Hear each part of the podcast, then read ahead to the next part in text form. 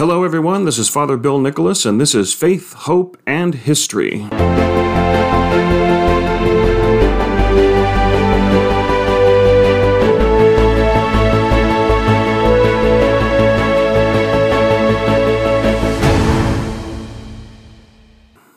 Every year, when the Catholic Church celebrates Christmas, there are actually four Masses that are celebrated, depending on what time Mass is being celebrated. There's the Vigil Mass, celebrated the night before Christmas, on Christmas Eve. There's the Mass at night, more often than not celebrated at midnight. There's the Mass at dawn, usually the earliest Mass that a parish celebrates on Christmas morning. And then there is the Mass during the day. And each of these Masses has a different set of prayers that are prayed, and a different set of readings and gospel readings that are proclaimed. The Vigil Mass has the genealogy of Jesus and the Annunciation of Saint, the angel to Saint Joseph. The Vigil Mass has the genealogy of Jesus and the Annunciation to Saint Joseph. The Midnight Mass is perhaps the most familiar, as most priests will retreat behind the Midnight Mass for all of these readings, and that has the Gospel reading about the journey to Bethlehem and the angels announcing the birth of Jesus to the shepherds. The gospel for the Mass at dawn picks up right where the midnight Mass gospel leaves off. The angels having just left the shepherds, the shepherds now go and visit and see the newborn Jesus in the manger.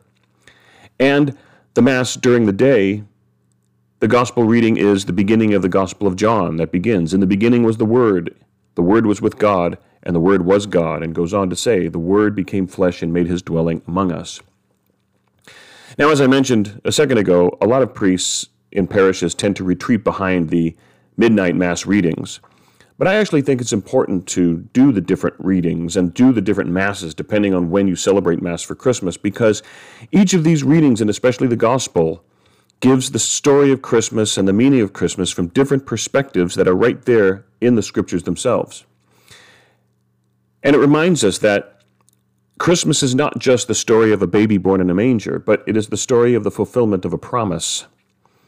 And each of these gospel readings, and indeed the, all the readings of each of these masses, gives a different perspective on the one feast we celebrate on Christmas. And we are a world in need of perspectives and new perspectives, even when it comes to this holy day and this holy season that we celebrate. First of all, sometimes we just have to laugh at ourselves because I'm reminded of the movie A Christmas Story from the early 80s that has since become a Christmas classic about Ralphie wanting his BB gun. And on the day of Christmas, when he and his brother are diving into the presents and beginning to open, an adult Ralphie in the narration declares, Christmas had come, officially. We plunged into the cornucopia, quivering with desire and the ecstasy of unbridled avarice. And it's funny because for so many, if not the majority of people, Christmas is a time when we get things. Even when we are giving, there's at least a tacit expectation of getting. Ergo, the practice of a gift exchange, and even then, it is usually with people we know family, friends, colleagues. Young children eagerly await the annual ritual of sitting on Santa's lap and telling him what they want for Christmas, what they hope to get from the jolly old St. Nick on Christmas morning. And sometimes there is an experience of sadness and or disappointment when Santa does not deliver exactly what they asked for and the worry that the requirement of being good was not entirely fulfilled. For some, the consumer's perspective is something that is neither charming nor all that laughable. This year, as in many years, we see an onslaught of shoppers on the new first day of shopping, which is not Friday, but Thanksgiving, when in lieu of gathering to prepare a meal, workers prepared and shoppers camped out in order to obtain the latest in technology or fashion. And this on a day before a Friday popularly referred to as Black. We've seen headlines in the past such as Mall Mayhem, Brawls, Man Stabbed Over Parking Spot, Shopper Kicked Out of Walmart for Filming a Fight, Man attacked walking home with big screen. Shoppers trembled in race for $49 tablet.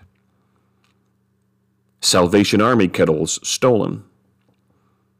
Woman pulls stun gun in argument over Walmart shopping cart. All these are symptomatic of the unbridled avarice made fun of in A Christmas Story, a consumerism that grips the culture at this time every year. And they are symptomatic of a nation that has ceased to impose, yes, impose, the old values that served previous generations so well. As one op ed writer put it, the dark night is rising, but it is not a Batman movie. In the midst of all these, over the previous Advent season of frantic Christmas shopping, another more sobering headline read simply Little Boy's Christmas Wish is for Santa to give him fingers. Our world is in need of new perspectives that bring us back to basics. What a contrast that would be to the frenzied headlines we see and the eager but edgy crowds we encounter during this pre Christmas Advent shopping spree. How different Christmas would be if we looked to the higher light of the season. If we asked the simple question, how would Jesus want us to celebrate his birthday? What if we began to move away from seeing Christmas as a time for getting and saw it as a time for giving? And not just to those we know, but to those whom we do not know, those who are poor and alone? What if families, for at least one Christmas, decided that this year we will not receive gifts, but give gifts?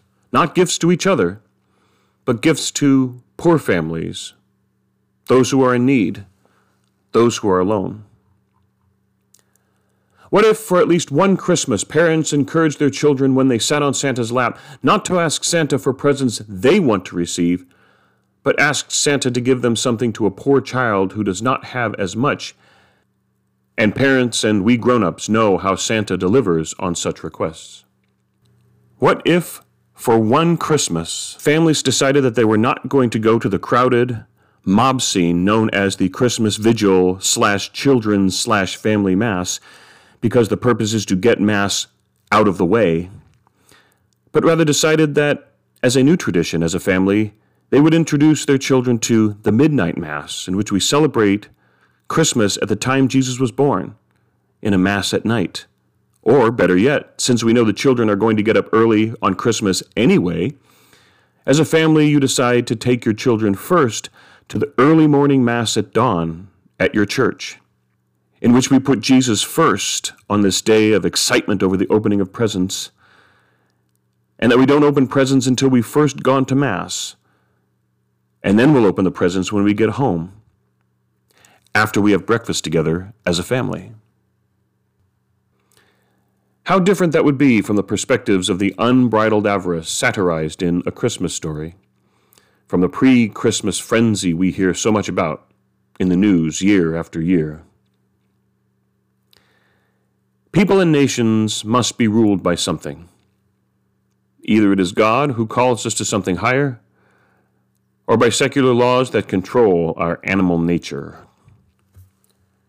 Christmas is a good time for new perspectives and to getting back to basics. And I find that expressed very eloquently in the closing lines of my favorite Christmas movie, which I'm sorry to say to those who are diehard fans, it is not it's a Wonderful Life. But rather, it's a film called The Bishop's Wife with David Niven, Loretta Young, and Cary Grant. Obviously, about an Episcopalian bishop, a married bishop. And at the end of the movie, he comes forth to give his Christmas sermon.